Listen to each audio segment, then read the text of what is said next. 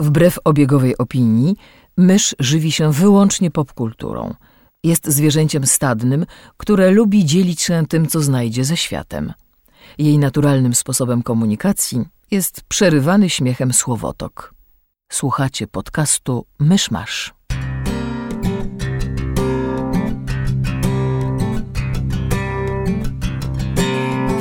Gospodarzami podcastu Myszmasz są Krzysiek Ceran, redaktor portalu Avalon. Kamil Borek ze studia Kobart. I Mysz, autorka bloga Mysza Mówi. Drodzy słuchacze, jest 2 marca 2015 roku, 82. rocznica premiery oryginalnego King Konga. Zapraszam do 92 odcinka podcastu Myszmasz. Serdecznie witamy wszystkich słuchaczy. Szczególnie ciepło witamy nowych słuchaczy, bo statystyki mówią, że zwabiliśmy parę osób na odcinek o seksie. A teraz wracamy do regularnego programu, który może nie działa tak na wyobraźnię, ale postaramy się jakoś przykuć Waszą uwagę. Penis, myszu? Jak długo planowałeś to intro? No i cyc. A skoro jesteśmy... A skoro jesteśmy przy genitaliach, to Brawo. e, Neil Blomkamp będzie nowego Aliena reżyserował. A tak. Co mnie dziwi, ale, ale to chyba dobrze. Bo tak jak już z jednej strony zastanawiam się, czy to będzie bardziej, bardziej pierwszy obcy, bardziej drugi obcy. Tak skrycie chyba chciałbym, żeby ten film był tak różny od poprzednich, jak, jak drugi obcy był różny od pierwszego obcego. Tak, w tym momencie to jest jedyne rozwiązanie, jakie oni jak nie wiem, mogą w ogóle zrewitalizować tę serię. No, a jednocześnie Scott wciąż chyba robi drugiego Prometeusza, więc będzie. O co? No bo ma coś do powiedzenia w temacie. Co? Nie wiem, nie wiem. Ale ten Alien e, Blokampa to zdaje się ma olewać trzeciego i czwartego Tak. Aliena. Czyli to będzie taka kon- kontynuacja jak, jak Superman Singera. No dobrze, dobrze. Zobaczymy, co z tego będzie. Czy jakieś newsy ciekawe? To był mój news ciekawy. To wtedy pytałem, czy jeszcze jakieś newsy ciekawe? Nie wiem, czy ciekawe, internetowy jest smutno, bo zmarł Leonard Nimoy. A, tak. Wszystkim jest smutne, nie tylko internetowi. No. Ale to nie wiem, czy to jest ciekawy news, smutny news. To tak, żeby jeszcze obniżyć poziom No tak. i popaść w depresję. Przegląd tygodnia? Czemu nie? To ja mam tylko film, ale o dziwo premierę. E, w ten piątek wszedł do wybranych kin w Polsce, bo chyba nie do wszystkich, e, film The Voices, czyli Głosy. E, jak ona jest? Ma- Mar- Marianne Sat- Satrapi? Nie wiem, jakie imię, się- imię się wymawia. Autorki... A, Imię, bo tam jest Marżany, nie wiem. Em, w każdym razie autorki Persepolis. I jest to film bardzo specyficzny. Jest to czarna komedia o seryjnym mordercy, który słyszy głosy i gra go Ryan Reynolds. Co jest w sumie dla niego dość... e, Znaczy z jednej strony nietypową rolą, jeżeli ktoś go zna tylko z e, ról komediowych i powiedzmy Wolverina. Tfu, tfu. E, natomiast jeżeli ktoś śledzi jego filmografię, to jakby branie udziału w tego typu niszowych, niezależnych produkcjach często mu się zdarza. I muszę powiedzieć, że strasznie fajnie w tym filmie wypada. To jest trochę taki Dexter, tylko że nie na poważnie, do tego stopnia nie na poważnie, że sekwencja kończąca film jest tak zupełnie znikąd i od czapy, że autentycznie e, jakby nie bardzo wiedziałam, co ze sobą zrobić. Nie- nie chcę spoilować, co się tam dzieje, natomiast jeżeli ktoś na przykład kojarzy zakończenie do Mirror Mirror em, albo do 40 Year Old Virgin, to będzie miał mniej więcej pojęcie, jakiego typu sceną film się kończy. Natomiast to jest strasznie fajny film, który jakby właśnie ze względu na to balansowanie między komedią a, a taką bardzo jednak mimo wszystko mroczną i smutną tematyką jakby strasznie wciąga i, i się tym postaciom kibicuje, mimo że się nie powinno i bardzo mi się podobało, jak jest pokazany nawet nie tyle życie głównego bohatera, ile jakby jego problem. Dlatego, że... okay, czy ty nie wiesz, co myśleć o filmie, czy bardzo się starasz, żeby nie powiedzieć za dużo o fabule? Bardzo tak się staram, to... bardzo się staram, żeby nie powiedzieć za, za dużo o fabule. Um, znaczy jakby z trailera i z tytułu opisu filmu można się domyśleć, że, że bohater jakby cierpi na jakąś chorobę, albo przynajmniej jest taka możliwość, no bo słyszy głosy, których nie ma. Gadają... Znaczy, już na wstępie nazwałeś go seryjnym mordercą, więc jeśli teraz próbujesz czegoś nie zdradzić, to... Chodzi bardziej o to, jak to w filmie jest pokazane, a nie o sam fakt tego, że on zabija i na przykład dlaczego, bo to już jest jakby moim zdaniem mniej e, istotne w kontekście postaci, tylko to, jak ten jego świat tych głosów i ten jego świat psychozy, czy jak tego nie nazwać, w którym on żyje, jak to jest pokazane, jak to jest skontrastowane z, nazwijmy to, z prawdziwym światem. Jest, w filmie jest dosłownie kilka takich malutkich scen i jest to... Nie czytałam Persepolis, ale i jakby wszyscy wiemy, że nie bardzo mam prawo się wypowiadać na temat komiksów, bo czytam ich za mało, ale właśnie miałam wrażenie, że to jest strasznie takie komiksowe zagranie jakby świat, który jest pokazany w tym filmie, świat bohatera i jak to jest skontrastowany z prawdziwym światem, jest bardzo komiksowe. Ja wiem, że jakby niezbyt, niezbyt składnie. Niezbyt składnie o tym filmie mówię, ale on jest po prostu strasznie fajny i wszyscy powinni go obejrzeć. Mogę Ci powiedzieć tylko tyle, że recenzent Gazety Wyborczej się z Tobą zgadza, bo zarówno użył słowa komiksowy w jego opisaniu, jak i nie był przekonany do zakończenia. Więc... No bo zakończenie jest tak zupełnie odcięte od, od wszystkiego, natomiast film jest naprawdę strasznie, strasznie sympatyczny. E, Ryan Reynolds bardzo, bardzo dobrze w filmie gra. Jest też parę, parę jakby innych znanych twarzy, bo jest Anna Kendrick w bardzo sympatycznej roli, jest e, Gemma Atherton, Atherton, tam za dużo R jest w tym jej nazwisku. I, jakby jak ktoś lubi kino niezależne, jak ktoś lubi czarne komedie i takie filmy, które są przewrotne i zabawne, to, to powinien obejrzeć, definitywnie. Powiedziała bez przekonania. Mam dzisiaj zły dzień. E, może skoro jesteśmy przy kinie niezależnym, e, to ja powiem parę słów o filmie o betonie, czyli Lock e, z Tomem Hardym. I to jest... E, to jest Tom Hardy jedzie samochodem, tak? I tak, to jest, to jest film, w którym nic nie brzmi fajnie, jak się o nim słyszy, bo film jest statyczny. E, dzieje się w, we wnętrzu samochodu tylko i wyłącznie, którym e, jedzie Tom Hardy. I w dodatku przez większość czasu opowiada o betonie.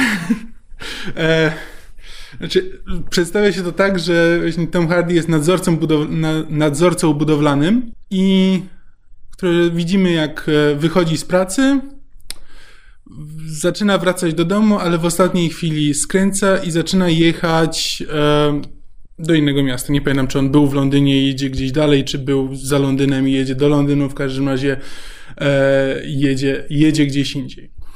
I z, z, samochodu wykonuje serię telefonów, gdzie musi po pierwsze wytłumaczyć się żonie, e, dokąd jedzie i co się dzieje, a, a poza tym wytłumaczyć się szefostwu, bo następnego dnia powinny e, mają kłaść fundamenty pod, y, pod budynek, który, którym on się zajmuje. Jest to największy wylew betonu e, w Wielkiej Brytanii.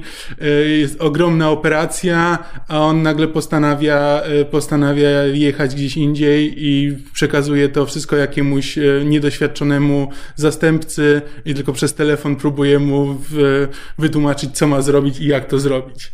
I to jest właśnie, to jest seria po prostu telefonów, w którym on dzwoni e, z jednej strony do kobiety, do której jedzie, z drugiej strony do swojej rodziny, która czekała na niego, bo mieli oglądać razem mecz i próbuje wytłumaczyć żonie, co się stało i dlaczego on musi pojechać teraz, a z trzeciej jeszcze próbuje e, wytłumaczyć szefostwu, znaczy właściwie nawet nie wytłumaczyć, po prostu od, odbiera telefony od szefa, który go opieprza, że co on sobie wyobraża, z drugiej strony rozmawia z tym swoim E, zastępcą i próbuje mu powiedzieć, co ma zrobić.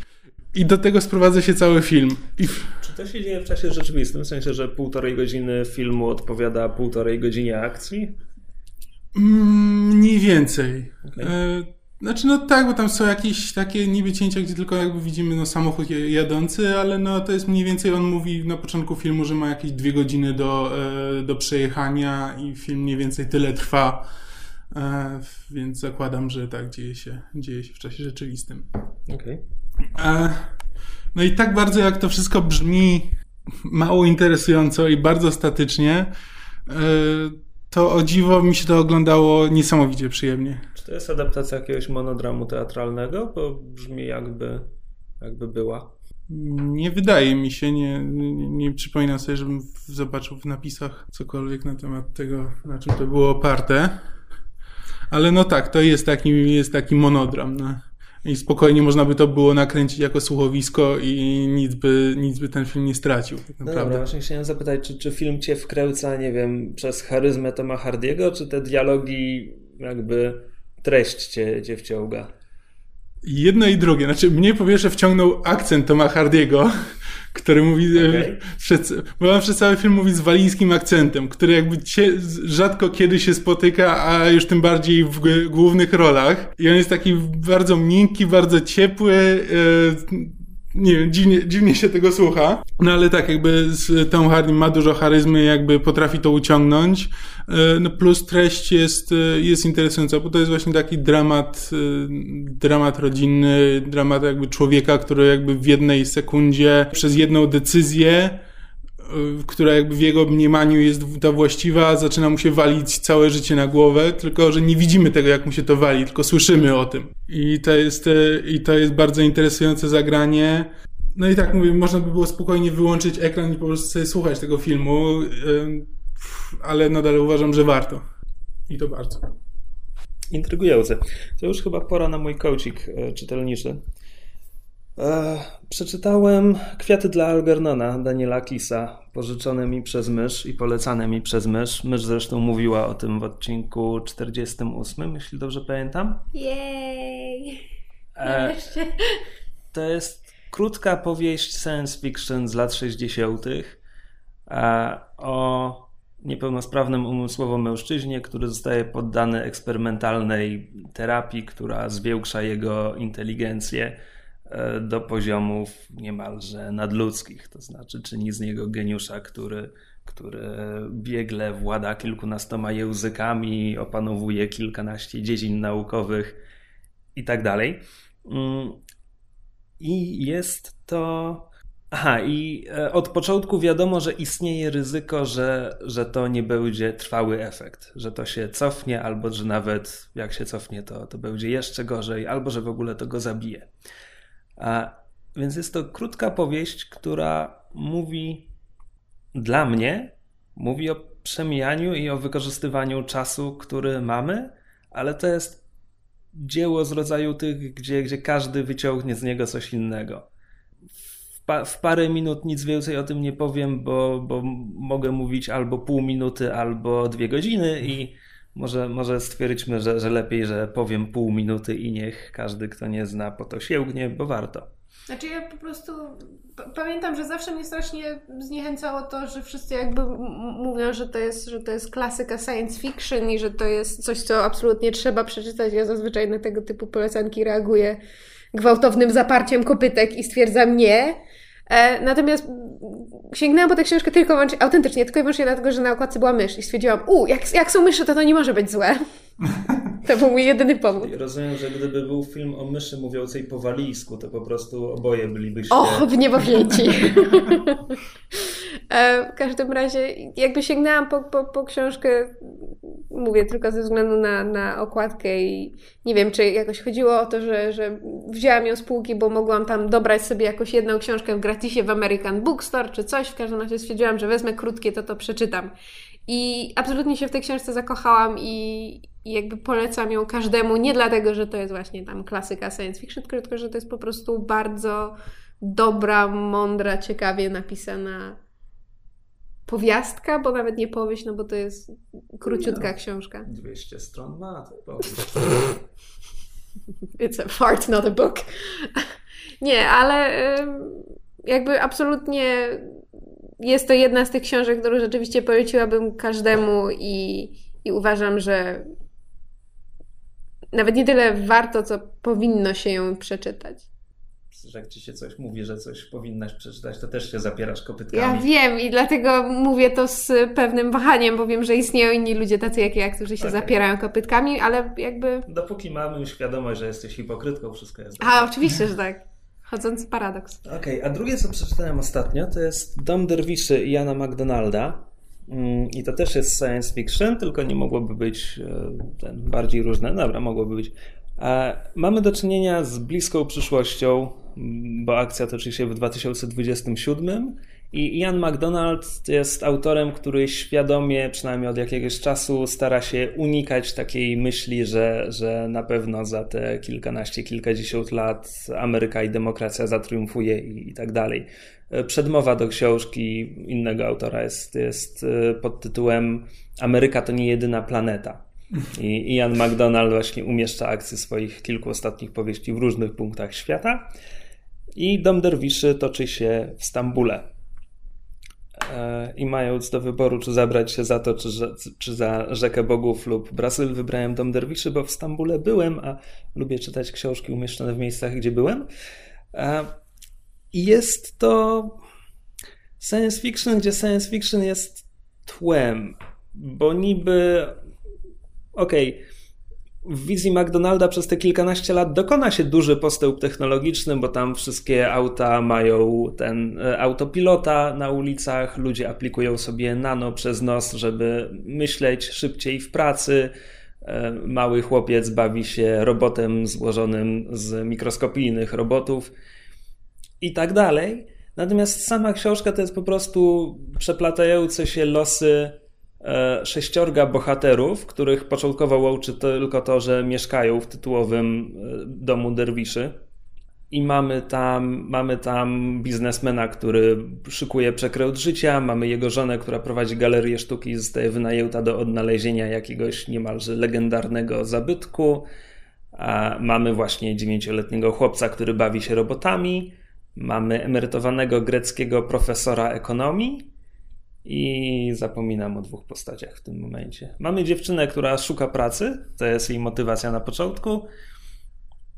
A, jasne, i mamy jeszcze ćpuna, który, e, który przypadkiem znajduje się w tramwaju, w którym ktoś na początku powieści dokonuje zamachu. I on potem zaczyna widzieć dżiny i mieć wizję i nie cierpiałem jego wątku. Za każdym razem, kiedy dochodziłem do jego rozdziałków, to, to kończyłem sesję z książką i zostawiałem ją sobie na koniec. E, I długo nie mogłem dojść do tego czemu, i w końcu zrozumiałem, że to dlatego, że on nic nie robi. To znaczy, to jest jedyna spośród tych e, sześciu postaci, która w ogóle nie ma inicjatywy w fabule. Jemu po prostu rzeczy się przytrafiają. I to było jakieś takie, strasznie mnie to wbijało. Natomiast mówię, że, że, te, że science fiction jest tutaj tylko tłem, bo to jest tak naprawdę powieść właśnie. To jest pięć dni w Stambule z perspektywy tych sześciu postaci, gdzie dla każdej z nich to jest ważny moment w ich życiu, plus te ich losy jakoś się przeplatają ponad to, że, że wszyscy mieszkają w jednym domu. Mm, natomiast przez jakieś pierwsze pół książki spodziewałem się, że, że z tego zamachu i tak dalej i przekrętu, że to się wszystko splecie w jakąś jedną bardzo misterną intrygę i tego po prostu tam nie ma. Ale to też jest w sumie fajne. No, także na pewno, na pewno będę sięgał po jakiegoś innego McDonalda. Na razie, na razie nie mogę powiedzieć, żebym był zachwycony autorem, ale to było pierwsze, co czytałem. Dobrze, to ja się będę trzymał w takim razie klimatu science fiction, tylko to bardziej w stylu kwiatów dla Algernona niż, e, niż e, derwiszy. W sensie science fiction, które opiera się po prostu na jakimś tam naukowym pomyśle, ale nie jest futurystyczne. Mowa o filmie Coherence. Nie wiem, czy ma polski tytuł, nie wiem, czy wyszło w, e, w Polsce. Jest to, no, jest to niezależny film o grupce przyjaciół, którzy spotykają się na kolacji i w tego samego wieczora na niebie ma być e, kometa mm, Heleja? Nie, pamiętam, nie pamiętam jak to się wymawia. E, tak. No i na początku jakby znaczy, coś się dziwnego dzieje, bo jednej z, jednej z bohaterek nagle pęka ekranik w komórce, mimo że nic z nim nie robi, po prostu trzymała go w ręku. Pewnie iPhone. No i e, w którymś momencie wysiada im prąd. Więc wychodzą na dwór i z, e, patrzą, że gdzieś e, w oddali jest dom, który ma zapalone światła. Więc tam dwójka, dwójka z nich postanawia odwiedzić ten dom i zobaczyć, zobaczyć, co tam się dzieje. I okazuje się, że ten dom, który odwiedzają, to jest ich dom, tylko, że y, cała, cała sytuacja opiera się na tym, że y, jakby na, oni to tłumaczą fizyką kwantową i kotem Schrödingera, to znaczy, że w, w tym momencie jakby te dwie rzeczywistości, które normalnie do momentu zaobserwowania, jakby w momencie, w którym się je obserwuje, spalają się, spalają się i zapadają się w jedno, one się rozdzieliły i po prostu toczą się toczą się niezależnie od siebie. Więc gdzieś tam jest ich wersja, która jednak podejmuje trochę inne decyzje. E, ale jest dokładnie, jest dokładnie kopią, kopią nich samych. I oni zaczynają się martwić, co to właściwie znaczy. I co się z nimi stanie, kiedy, no, powiedzmy, no, oni zakładają, że to ma jakiś związek z tą kometą. I co się stanie, jeśli ta kometa już przeleci i te rzeczywistości się znowu zapadną w jedną, to co się z nimi stanie. I ktoś że to powie, że może powinni tam pójść i ich pozabijać. I, i całość się toczy, całość to jest taki dramat, jakby toczy się w tym jednym domku, czy właściwie dwóch domkach. I jest kompletnie przedziwne. Przepraszam jeszcze, czy obie pary są świadome istnienia drugiej, czy tylko, czy tylko jedna i obserwujemy poczynania tylko tych, którzy wybrali się do tego domu i odkryli, że to ich dom? Yy, że jeszcze raz nie... No bo mówisz, że dwoje bohaterów wybiera się tam i odkrywa, że tam są ich duplikaty, tak? Tak, tylko że... Chodzi mi o to, czy ta druga para, te duplikaty też są świadome istnienia tej, że tak powiem, pierwszej pary. Yy, yy, tak. Okay. Wygląda na to, że tak. Dobra. E, I film jest jeszcze dodatkowo nakręcony okay, tak, że... Przepra przepraszam, no? przepraszam, powinien był inaczej zadać to pytanie. Czy są równorzędnymi bohaterami filmu? Obie pary, czy tylko jedna z nich? Tak, znaczy film jest tak dziwnie nakręcony, że... Czasami nie wiadomo, kto tak, obserwujemy. Dobra, tak, że jakby tam są, tam są takie dziwne cięcia właśnie przechodzące przez czerń. Teoretycznie wiemy, który to jest dom, ale nie zawsze możemy być tego pewni. Podsumowując, jakby nie, to jest ciekawy film, e, ale, ale po pierwsze dziwny i trudny do, trudny do zrozumienia, przynajmniej tak przy pierwszym oglądaniu, e, zanim się w ogóle zorientujesz o co, o co chodzi i jaka jest, e, jaka właściwie idea przyświeca twórcom, to... Jest bo mówię, że jest trudno do zrozumienia ze względu na samą konstrukcję akcji, prowadzenie fabuły, prawda? Nie, nie, że dlatego, że mówi o teorii kwantowej i tak dalej. Nie, nie, bo jakby o teorii kwantowej, no to mówi tak na takim bardzo podstawowym poziomie, właśnie na zasadzie, że ktoś zna kota Schrödingera, to wie o co chodzi, ale nie, właśnie jakby tak fabuła jest poprowadzona, że czasami właśnie trudno się zorientować, kto kto jest kim, w którym domu się dzieje akcja i, um, i właściwie o co chodzi bohaterom i jakie, jakie są stawki w tym, w tym filmie i dopiero jakby na koniec to wszystko zaczyna trochę wyjaśniać, po czym się robi dziwniej i właściwie to chyba będę musiał ten film zobaczyć jeszcze raz, choć nie bardzo mam aż taką ochotę i się nie wiem właśnie co myśleć, bo z jednej strony mi się podoba i bardzo ciekawie, bardzo ciekawie prowadzi te wątki, z drugiej strony nie jestem pewien, czy czy doprowadza to do jakiegoś satysfakcjonującego wniosku zakończenia. E, ale, ale warto zobaczyć i dać mu, dać mu szansę. Tymczasem w podcaście pojawił się gość.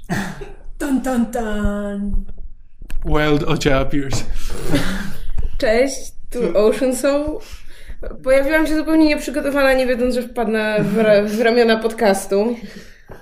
E, tak więc e, o czym mogę Wam opowiedzieć? Od wczoraj oglądam drugi sezon Broadchurch, który zbierałam sobie cierpliwie przez ostatnie 8 tygodni, żeby potem nie czekać z tygodnia na tydzień e, na, na dalszy rozwój akcji. Z tego co kojarzę, to nie mówiliście jeszcze w ogóle o tym serialu. Nikt Chyba nikt z go nie oglądał.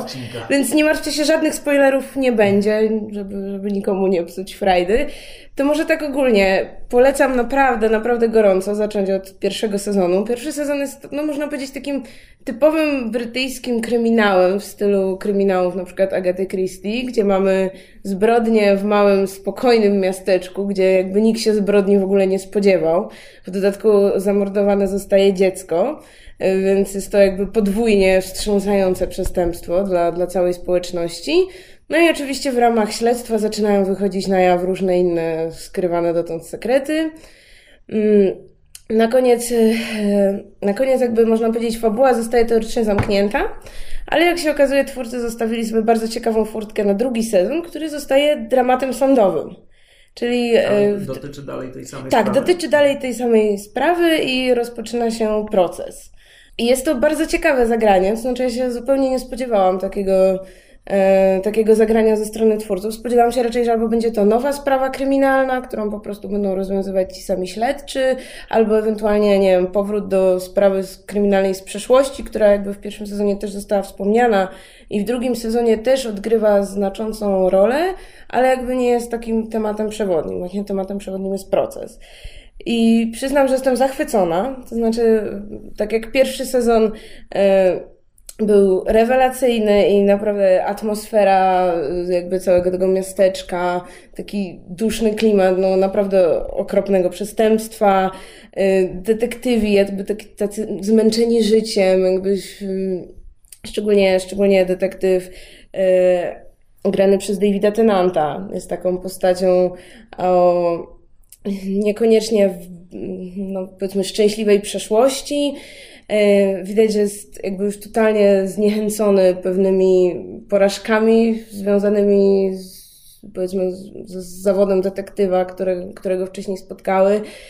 Jest to tak fantastycznie zagrana postać, że po prostu patrzymy, patrzymy na Tenanta i, i widzimy całe, całe, wszystko to, co jego postać przeszła, całe to zniechęcenie i, i porażki, i gorycz i w drugim sezonie jakby dalej jest to świetnie grana rola. Oczywiście jest równie świetna Olivia Colman, która dostała w poprzednim sezonie bodaj BAFTę za, za pierwszy sezon, za swoją rolę. Ona gra y, y, sierżanta, także jakby jest partnerką Davida Tenanta, ale jest jakby niżej od niego tam w hierarchii. To też było bardzo ciekawe zagranie na samym początku pierwszego sezonu, dlaczego tak się dzieje. Ona również powraca w drugim sezonie i również jest straumatyzowana, nie powiem dlaczego, na skutek pewnych wydarzeń z pierwszego sezonu. I to również jest fenomenalnie zagrana postać, tak więc yy, nawet jak ktoś nie jest fanem kryminałów, to wydaje mi się, że po Broadchurch naprawdę warto sięgnąć. To jest no właśnie brytyjski serial robiony przez stację ITV, więc jest tylko 8 odcinków na sezon. Nie za dużo, tak naprawdę ide idealnie jest fabuła skrojona pod, pod właśnie liczbę odcinków, więc polecam. Jak na brak przygotowania, to dawno nikt tak składnie w podcaście nie mówił. E, przeczytałem kolejny album z tej paczki Humble Bundle Image i tym razem padło na serię COWL. To jest akronim C-O-W-L, czyli COWL to jest po angielsku taki rodzaj maski na całą głowę. To, co, to, co Batman nosi, to, się, to jest COWL. I jest to komiks superbohaterski, który balansuje na cienkiej linii, bo to mm, on przedstawia superbohaterów tak jakby w prawdziwym świecie, ale nie do końca i jest dekonstrukcją superbohaterów, ale nie do końca, co mi się podoba, bo dekonstrukcji superbohaterów była już masa i jeśli zabiera się za to jakiś palant tylko po to, żeby pokazać, że haha, facet w rajtuzach, jakie to jest głupie, nie? E, to wychodzi coś żałosnego zazwyczaj. Um, a to fajnie balansuje, bo to jest e, z jednej strony komiks superbohaterski, z drugiej komiks historyczny, z trzeciej taki trochę kryminal, kryminał noir, e, albowiem akcja toczy się w Chicago w 1962. Ten akronim z tytułu to jest nazwa organizacji e, Chicago Organized Workers League, czyli Związku Zawodowego Superbohaterów założonego właśnie w Chicago po II wojnie światowej przez bohaterów, którzy brali udział w wojnie i wykorzystali tę pozycję, żeby potem wymusić na, na mieście e, bardzo korzystne warunki. E, I teraz, jak sobie właśnie kilkanaście lat później, jest od, od razu parę problemów, bo właśnie e, szef organizacji, szef związku po raz kolejny negocjuje z burmistrzem od, odnowę kontraktu. Burmistrz próbuje, próbuje uzyskać lepszą pozycję, stwierdza, że tam, że że, że miasto za dużo płaci i tak dalej, i tak dalej. Plus Kaul właśnie pokonało ostatniego ze swoich wielkich przeciwników, więc wszyscy się pytają, po co was jeszcze potrzebujemy. E, więc to jest fajne. Mm, mamy szóstkę postaci, która, która gra pierwszoplanowe role. Wszyscy są członkowie tej organizacji, nie wszyscy mają moce. E, I ten pierwszy album jakby wprowadza w ten świat, wprowadza w intrygę, bo tam jest jeszcze kwestia jakichś ewentualnych przekrętów w organizacji. W ogóle wątków jest sporo. I jeśli miałbym jeden problem z tym albumem, to jest to, że to to jest seria, która się w dalszym ciągu ukazuje. I ona zaczęła się ukazywać w zeszłym roku, więc tego na razie jest chyba parę zeszytów, chyba jeszcze dziesiąty nie wyszedł. E, w związku z czym ten pierwszy album jest po prostu wstępem i on, on nawet nie jest zamkniętym rozdziałem, tam nie ma żadnego zamknięcia. To jest po prostu wprowadzenie do serii. Jest to bardzo fajne wprowadzenie. E, tak jak mówiłem, podoba mi się to balansowanie, gdzie to jest prawdziwy świat i tak jakby, jakby superbohaterowie się organizowali w prawdziwym świecie, ale z drugiej strony to jest świat, w którym ktoś ma moce, bo został wystawiony na działanie promieniowania, a ktoś inny walczył e, z nazistami i w niemieckim laboratorium znalazł rękawice pozwalające mu manipulować energią. Więc to jest taki komiksowy, prawdziwy świat. I to jest fajne. E, jest tam trochę nagości, trochę przemocy, ale to jest nagość i przemoc, które służą historii, a nie, a nie służą, żeby szokować czytelnika. E, więc ogólnie bardzo mi się to podoba. Scenarzystą jest Kyle Higgins, rysownikiem bodajże Alex Ziegel, jeśli to coś komuś mówi. Mi szczerze mówiąc nie mówi, e, ale i graficznie jest to fajne. Trochę mi przypomina Filanoto. Tyle tylko, że ze dwa razy były sekwencje, gdzie nie miałem pojęcia, co się dzieje. Więc te rysunki nie zawsze są czytelne i to jest problem. Ale zainteresowało mnie to na tyle, że pewnie będę polował na kolejny album, jak już się ukaże. Ja w końcu obejrzałem film e, Automata, który bardzo mnie zainteresował na poziomie trailera jakiś czas temu. E, gra, gra w nim Antonio Banderas. Jakby to jest jedyna znana twarz w tym filmie. E, Reżyserował to Gabe Ibanez, którego prawdę mówiąc nie znam, ale zrobił jakieś animacje wcześniej. Głównie. Niestety obawiam się, że mogłem poprzestać na trailerze i e, bo to jest film, który ma sporo fajnych pomysłów, tylko nie potrafi ich zrealizować e, w żaden ciekawy sposób. Znaczy to jest jakby dużo, dużo takich wątków nawiązujących do Asimowa, bo jakby całość się kręci wokół tego, że e, jakby ludzkość tym stworzyła roboty, bo, bo świat jest, bo świat z, jest już na tyle zepsuty, że nie da się w nim praktycznie mieszkać i roboty powstały po to, żeby e, móc wyjść na pustynię i próbować jakby naprawić, naprawić klimat na tyle, żeby dało się tam jakoś mieszkać i zostały stworzone tak, że mają dwa podstawowe prawa, których nie można złamać, to znaczy nie mogą wyrządzić krzywdy e, żadnej żywej istocie e, i nie mogą się, nie mogą dokonywać modyfikacji na sobie. E, I to są jakby podstawowe prawa, podobne, podobne do tego, co no. Asimov wymyślił w tym. Nie do końca. No tak. E, ale i jakby wokół tego, wokół tego się kręci, że jeśli właśnie, jeśli te prawa zostaną, e, zostaną przełamane, to co się, co się stanie dalej. No tylko, że tam kolejne wątki nie bardzo z siebie wynikają. Antonio Banderas trochę się snuje po ekranie i chyba tak nie bardzo nikt mu nie, nie powiedział do końca, co właściwie ma odczuwać jego postać, więc tak chodzi z taką miną gdzieś pomiędzy jakimś smutkiem a strachem i właściwie nie wiadomo co, nie wiadomo co czuje, po co, po co wykonuje kolejne, e, kolejne działania. Prowadzi, e, on gra postać, co się tam nazywa Insurance Adjuster, po prostu bada, bada sprawy, jeśli właśnie robot się zepsuł albo coś zrobił, czego nie powinien, to on właśnie bada, czy firma ma wypłacić ubezpieczenie, czy nie i bada tego typu sprawy. I właśnie badając tego typu sprawy właśnie e, wpada na trop e, maszyn, które mm, gdzieś jakby wydostały się poza miasto i zaczynają jakby żyć własnym życiem i tworzyć własną cywilizację. No, nawet nie tyle cywilizacja, ale tak, no ale co, coś w tym stylu. No, nie, nie chcę też za dużo zdradzać, ale, ale tak jakby próbują, próbują znaleźć jakby własną drogę w świecie, jakby niezwiązaną z ludźmi. No i też film jakoś jest napisany, dialogi ma napisane tak, wszyscy ludzie, którzy na nim pracowali, to są jacyś, nie wiem, Hiszpanii albo, mm, nie wiem, Latynosi w każdym razie, z nazwiska, same nazwiska latynoskie. I film trochę jak się słucha dialogów jest właśnie tak jakby pisał go ktoś, dla kogo angielski jest drugim językiem. I w dodatku chyba scenarzysta z kimś się założył, ile razy będzie w stanie użyć frazy to tylko maszyna, e, bo zdecydowanie to zdanie pojawia się za często w tym filmie. I tam jest sporo fajnych pomysłów i bardzo fajne, bardzo fajnie zrealizowane roboty, bardzo ładnie animowane, e, fajnie jakby pokazane.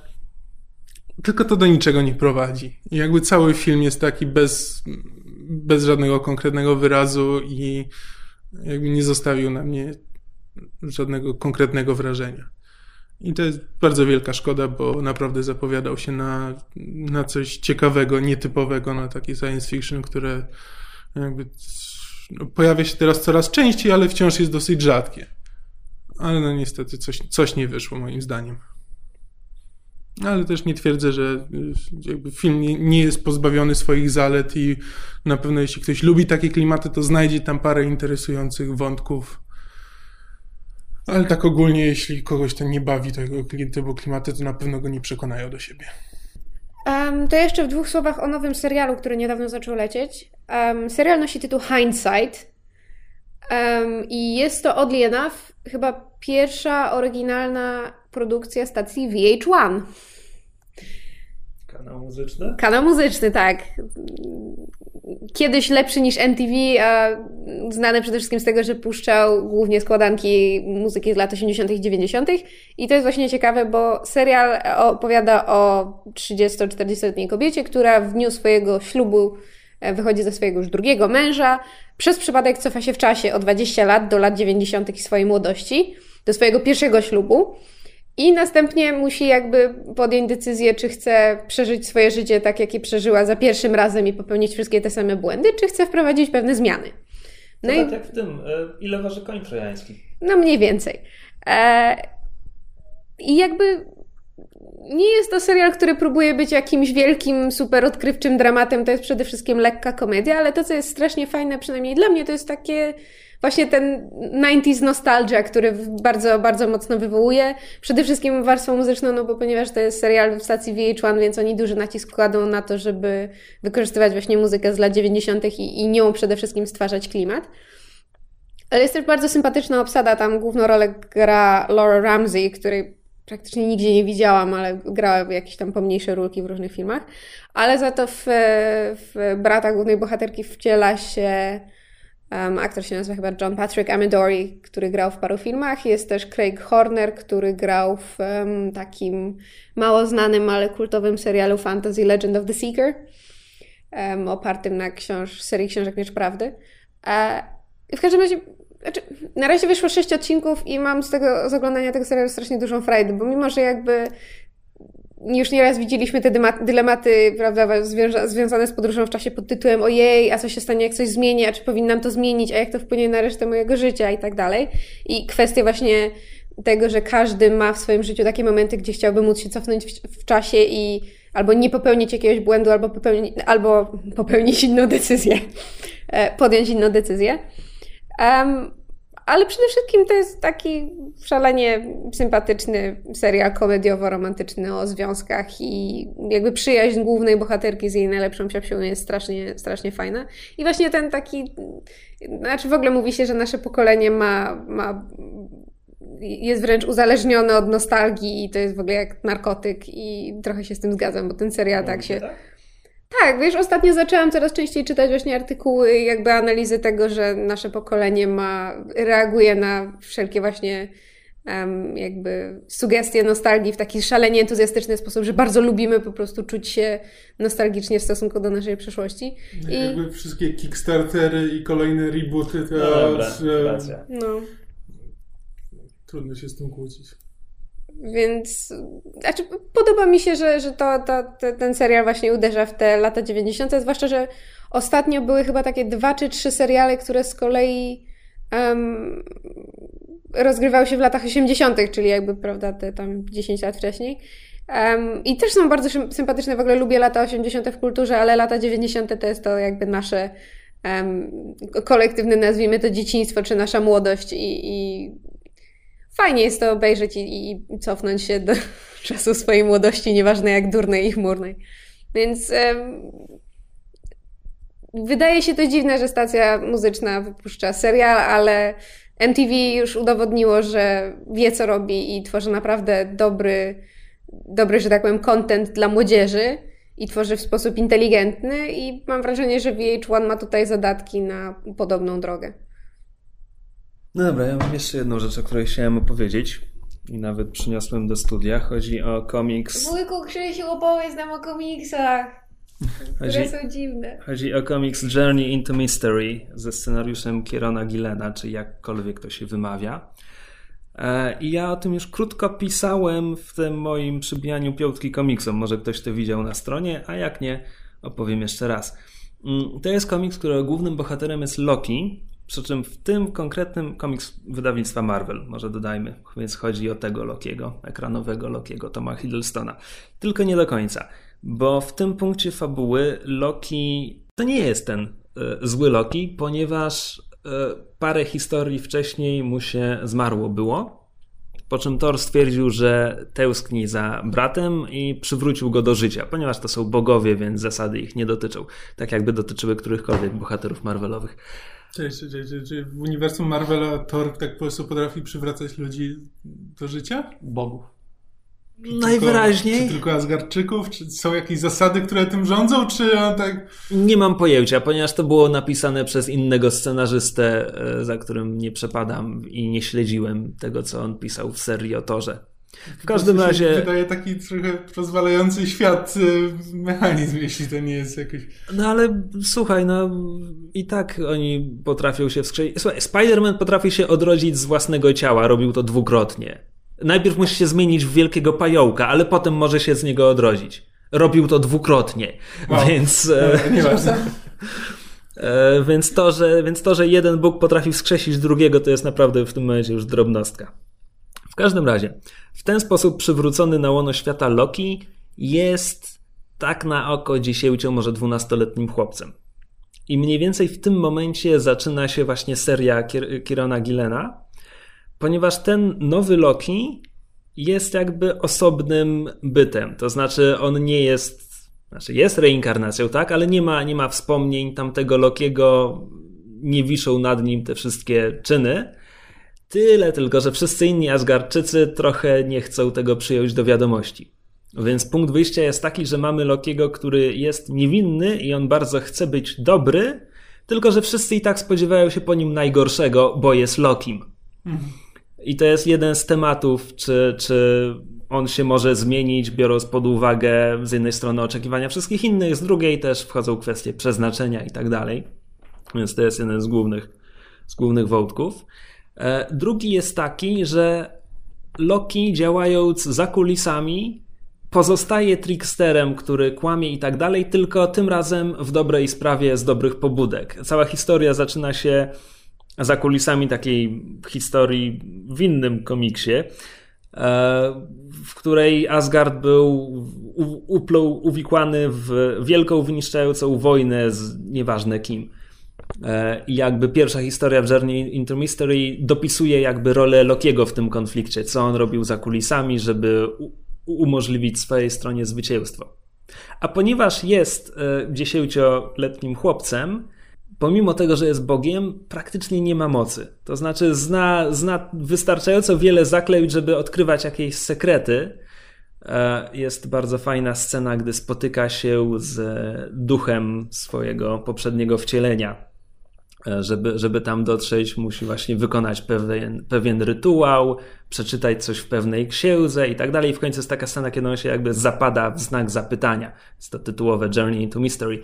Po czym to ten duch, to jego stare jestestwo mu wyjaśnia, że żeby tu dotrzeć, trzeba znać podstawy czarów, E, trzeba, trzeba przeczytać pewien stary manuskrypt, opanować taki język i znaleźć zasady dobrej interpunkcji. Innymi słowy, jest to miejsce, którego Thor nigdy by nie odnalazł.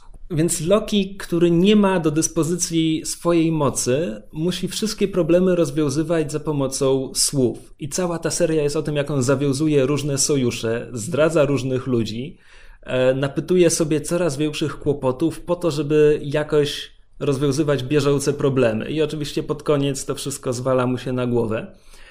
I jest to świetne. Jest to jeden z najlepszych komiksów, jakie Marvel wydał w ciągu ostatniej dekady. Dla mnie chyba po prostu najlepszy, ale już stwierdźmy, subiektywnie dla mnie jest to najlepszy komiks Marvela z ostatniej dekady, obiektywnie na pewno jeden z najlepszych. Niestety trochę się nie poszczęściło Gillenowi e, z doborem rysowników, bo Marvel mu tam podrzucał kogo akurat miał wolnego, więc na przestrzeni, nie wiem, 31 zeszytów przewija się siedmiu rysowników. Już nie chce mi się sprawdzać. W każdym razie jest ich wielu i e, w mojej opinii to jest taki rozrzut od znośnych po bardzo dobrych. Tylko to znośnych to jest takie z przymrużeniem oka, ale jakby dla, dla fabuły, dialogów i tak dalej zdecydowanie warto. Natomiast tak, to nie są, obiektywnie rzecz biorąc, e, po uśrednieniu, to nie są dobre rysunki. Niestety, i tutaj zaczynają się problemy. Ja mam takie dwa bardzo ładne albumy, które nazywają się Journey into Mystery by Kieron Gillen. Mm, tom pierwszy, tom drugi. To, to są wszystkie numery z tej serii i wszystkie numery, które były bezpośrednimi crossoverami z tą serią, więc tam jest kilka numerów komiksu New Mutants o podgrupie X-Men i jakieś numery Tora. Natomiast, i to jest jakby cała ta historia młodego Lokiego w wykonaniu Kierona Gillena. Niestety, nawet, nawet patrząc tylko na to, co pisał Gillen, to nie jest cała historia. Bo historia tak naprawdę zaczyna się wcześniej, jeszcze zanim, zanim ginie stary Loki. I to wygląda tak, że w Polsce w ramach wielkiej kolekcji komiksów Marvela ukazał się tom Thor Thor Odrodzenie, Odrodzony, coś takiego, ze scenariuszem Michaela Straczyńskiego. I Michael Straczyński pisał tę serię przez kilkanaście zeszytów, po czym ją porzucił, bo on tak ma, e, i na jego miejsce przyszedł Kieron Gillen. I zaczął pisać dalej tego Tora i już tam wprowadza pewne wątki, które potem kontynuuje w tym komiksie. To jest jeden problem. Drugi problem to jest właśnie to uwikłanie w crossovery. Tak jak mówiłem, pierwsza historia Journey into Mystery to jest właśnie toczy się za kulisami takiej wielkiej reklamowanej przez Marvela historii pod tytułem Fear Itself sprzed, nie wiem, 4 czy 5 lat. E, gdzie oczywiście można przeczytać Journey Mystery into Mystery nie znając tamtego, tyle tylko, że wtedy jakieś ważne informacje zostają sprowadzone do, do jednego zdania umieszczonego w narracji. Albo zaraz po tej historii Thor był przez chwilę niedostępny, czytaj martwy e, i cały Asgard był pod, pod działaniem jakiegoś uroku, który kazał im o tym zapomnieć i, i czcić jakiegoś innego boga piorunów w miejsce Tora i wszyscy myśleli, że on zawsze był bogiem piorunów.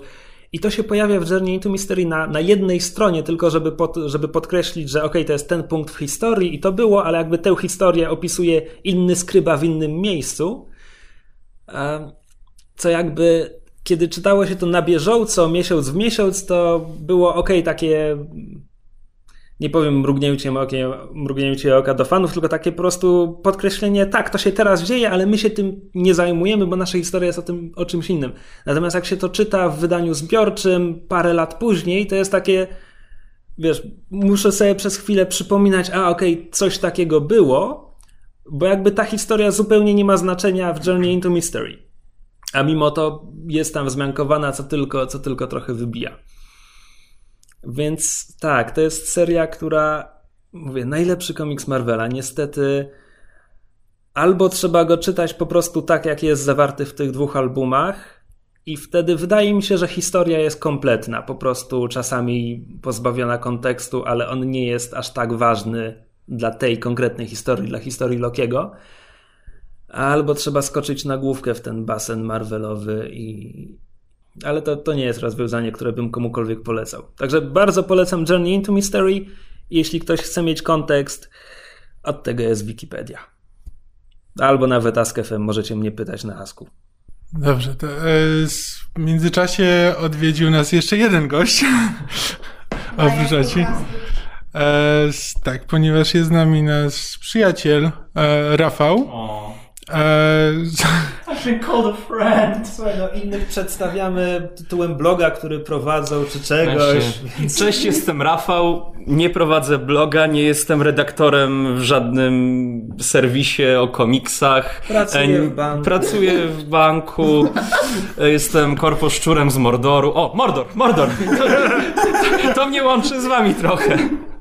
No, poza tym, że się znamy od wielu lat. No, miło mi. Cześć, jestem Rafał.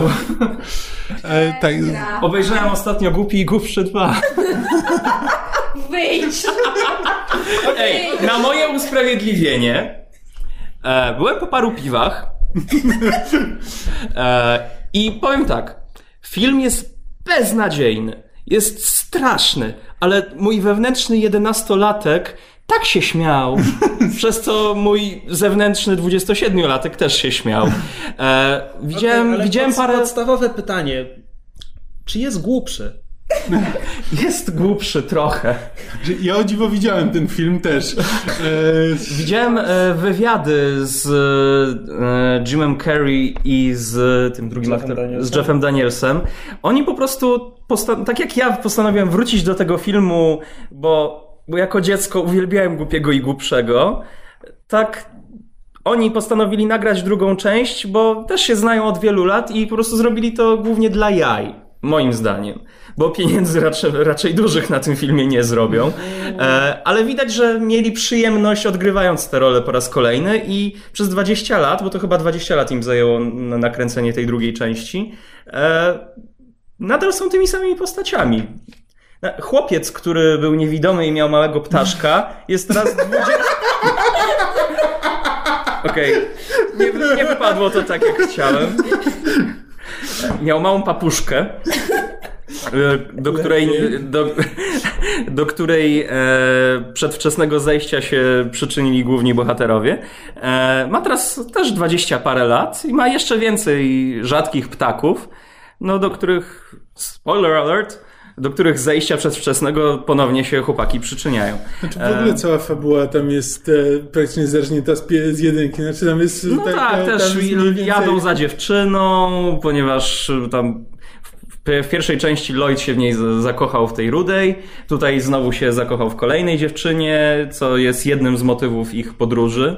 E, Przepraszam, który z nich to Lloyd? Jim Carrey, Okej. ten głupszy. No to, To Cię- on- ciężko on jest powiedzieć. głupszy w ty, z nich dwóch? Myślę, że to zależy już od odbiorcy. to jest kwestia interpretacji. Musisz sam obejrzeć, żeby się zorientować, kto jest No głupszy. dobra, czyli e, to jest film dla ludzi, którzy widzieli pierwszą część, tak? Zdecydowanie, Zdecydowanie. Tak, Dobra, tak. a teraz pytanie, ale czy to jest film dla prawdziwych fanów? Czy on się odnosi do wydarzeń z prequela? Tak. A, prequela. W sensie z... e, No z prequela był, po pierwszym filmie był prequel.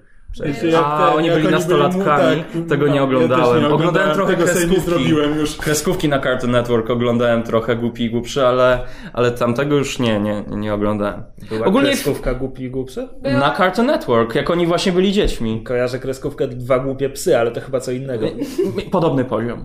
Okej. I podobna kreska, bo chyba też ten sam twórca, ale to strzelam tak naprawdę. Pie- Pierwsze skojarzenie, które mi przyszło do głowy. Tak, to mniej więcej tyle, co mam do powiedzenia na ten temat.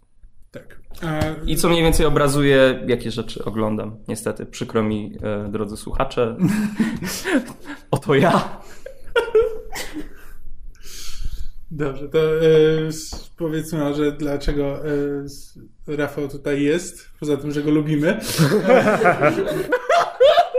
Co powinno być na tym etapie oczywiste. 20 lat na to czekałem, Kamil.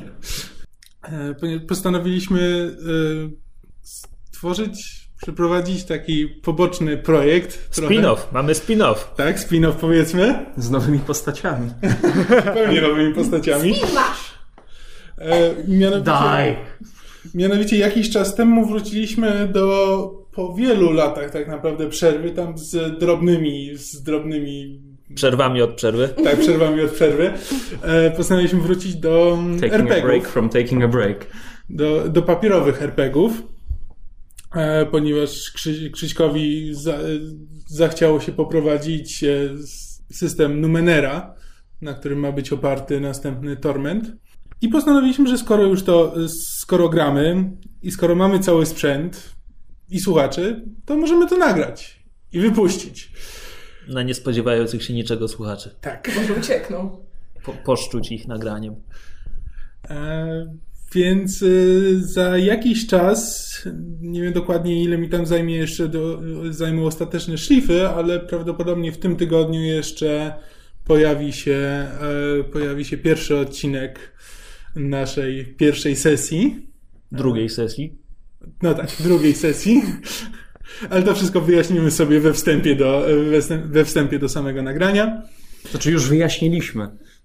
Ach, magia Bo to, montażu. a, a cio, to wcześniej nagrywałeś. E, No tak więc e, zachęcamy Was do obserwowania strony Myszmasza lub fanpage'a Myszmasza, bo tam na pewno wrzucimy informacje, jak już nam się uda to e, wrzucić w czeluść internetu. No i mamy nadzieję, że będzie to, będzie to dla Was interesujące. Interesujące to dobre Tak. słowo. Najlepsze. Właśnie próbowałem znaleźć właściwie, jakie emocje ma budzić to, co robimy naszych słuchaczach i to jest jedyne Mniej słowo, więcej które tak jak z potrawą, którą przyrządzi ci twoja dziewczyna. Nie chcesz powiedzieć, że jest złe, ale interesujące. Intrygujące. Tak, tak. e, Dobre. Enigmatyczne. E, Chciałbym tutaj To pewne sprostowanie. Moja dziewczyna wspaniale gotuje. Nigdy bym nie chciał powiedzieć, że coś jest interesujące. A racja, bo ona nas słucha czasem. Mhm. Ostatnio parę waszych odcinków słuchała, jak chodziła po schodach. To były bardzo długie schody. E, jako trening moja dziewczyna lubi chodzić po schodach e, góra-dół, góra-dół, góra-dół. Jest to bardzo dobry trening, bardzo męczący i pozwala dużo kalorii sp- spalić. No. Ja nie potrafię przejść tyle po schodach, ile ona. Wow, co stało z naszym podcastem?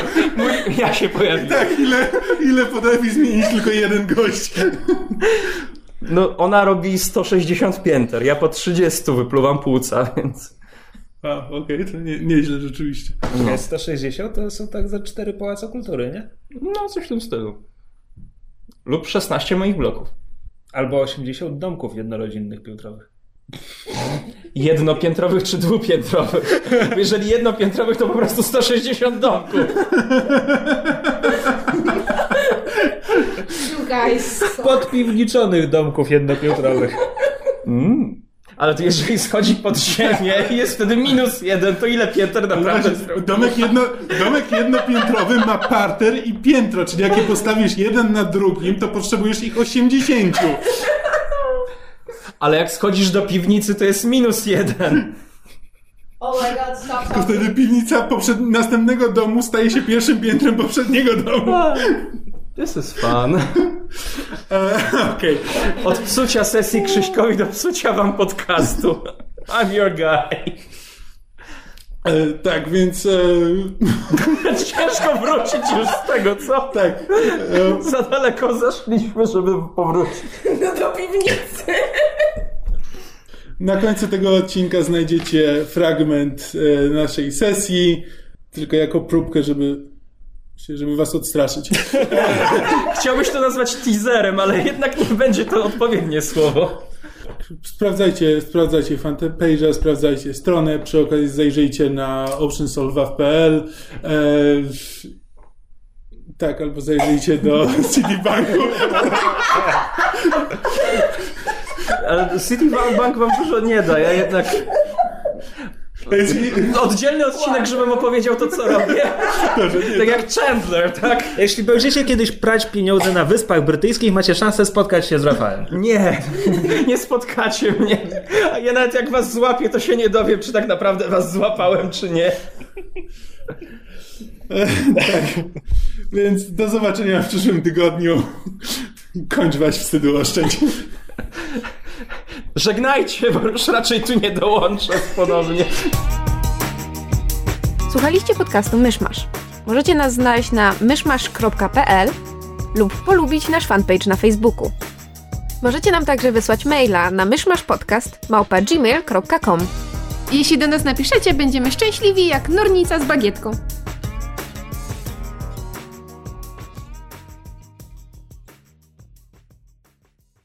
Szukam jakiegoś miejsca, z którego można by zrzucić kamienie, czy jest jakaś sterta kamieni, którą można pchnąć i wpuścić w ruch, wprawy, wprawić. E, tak, są, są dość obluzowane kamienie. To chcę spuścić lawinę kamieni na ogary, nie na towarzyszy. Widzisz, lawiny bywają nieprzewidywalne, więc... No ale zanim tam poszedłem, to powiedziałem, co chcę zrobić, to niech się Jasne. przyczają dalej trochę. Jasne, jasne. E, Aha, jasne. Wydaj, wydaj punkt siły, żeby pchnąć te kamienie.